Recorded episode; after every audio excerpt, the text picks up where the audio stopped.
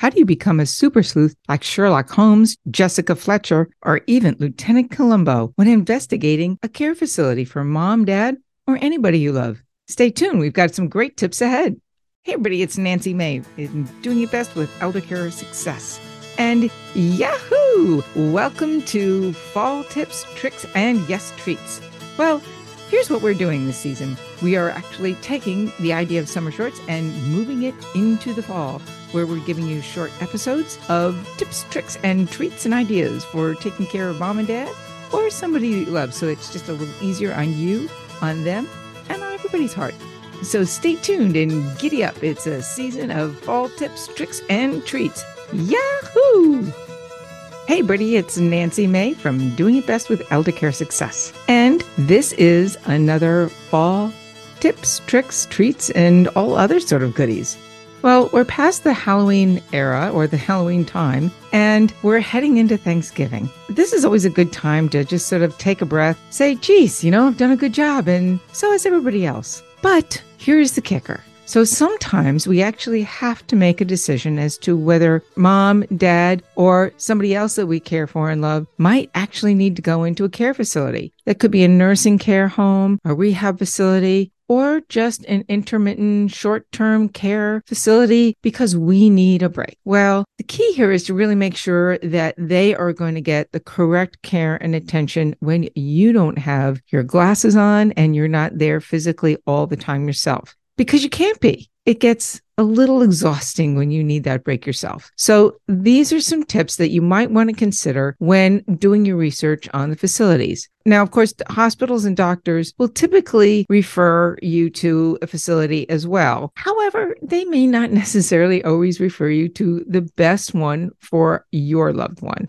So we all know about Google, Yelp, and other things like that that have all sort of star ratings that people put in. But the key really is to dig a little further. And this takes a bit extra effort. One of the things I love to do is when you do a Google search, type out the name of the facility. So it's care facility ABC, and then put a plus sign and the word defendant. Now, the whole list of other words that you want to use, and do these as separate searches, but the name of the facility, defendant, you can also use judgment, judgment against, plaintiff, litigation, lawsuits, breach of contract, and damages awarded, malpractice, wrongful death, a whole bunch of words that you can use. So that's important. Again, put the name of the facility. You actually should put the name of the facility in quotes. The location is also helpful. So the name of the facility, the town that they're located in, you might even put the address, but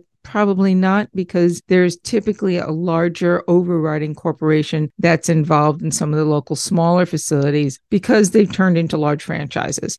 That's an important way to find out and actually dig deeper into what's going on in that whole environment of complaints. Also check with your local licensing authorities. Now that your local, your state, and even federal, which is Medicare or Medicaid, they have information and complaints about facilities as well. Another way to look is to check on a site called Glassdoor. Now, if you're not familiar with this, Glassdoor is a website where employees will put bits of information on how they're paid, the types of interview questions that go on, whether the quality of the management is good, do they feel that they're treated well, and getting an inside edge onto how a facility is actually treating their employees will give you an insight as to how well your loved one's going to be taken care of. Trust me on that one, that's a really good tip. The other tool or the other resource to use is kind of a super sleuth one. Now, this is one I sort of discovered on my own a while back when mom and dad were in a care facility, or we were looking for another one for them originally before we took them out altogether. And what I found is that locally, the Panera restaurant had a long line at lunchtime of nurses and aides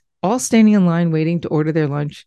And you know who they are because they're wearing their scrubs. So strike up a conversation with those folks. Ask where they work. Are they happy there? What do they like? What they don't like? What are some of the problems that are going on? Tell them that you're interested in finding a good place for your loved one. And you want to make sure that you're putting them in the right situation, the right environment that's going to be good for them and good for you. Now, on top of everything else, Ask about costs. Dig in and find out whether you feel that the quality of the service is good based on what they're charging. If they know, they probably do. So those are some tips on how to do a little super sleuthing. Now, here's a little caveat. A doctor and a hospital, as noted, may also recommend facilities. They will not necessarily have done their due diligence on those facilities. So it's up to you to make sure that you're comfortable. If you can, go visit, just pop in, say hello. Get a sense of what it feels like. Trust your gut. If it doesn't feel good, don't go there. Or if you see a lot of equipment lined up in the hallway with signs posted on it that says broken, broken, broken. I saw this in one facility where a friend's husband was at, and there's a whole bunch of tanks and pieces of equipment that were lined up against the wall, and there had to be about 15 of them. Now, that kind of threw me off because that shouldn't be the case. You shouldn't have that much equipment that's not working. And that's a concern as far as quality of care and equipment that they're using. Where are they getting that? So that's it for today. Another tips, tricks, and treats for the fall. And if you know somebody who's going through the caregiving journey, guess what? You can give them a gift of a link to this show. It's pretty easy and it's right in everybody's budget. We'll see you soon, or we'll hear you soon. Bye-bye. This show is sponsored by Caremanity, the publishers of How to Survive 911 Medical Emergencies, a step-by-step guide before, during, and after. For your own personalized free file of life, go to www.howtosurvive911.com. All trademarks, brands, and comments are not intended to be substitutes for medical, financial, or legal advice. Please consult a medical, legal, or financial professional for issues relevant to your own personal situation. This show is produced by Caremanity, LLC. All rights reserved. Caremanity, LLC.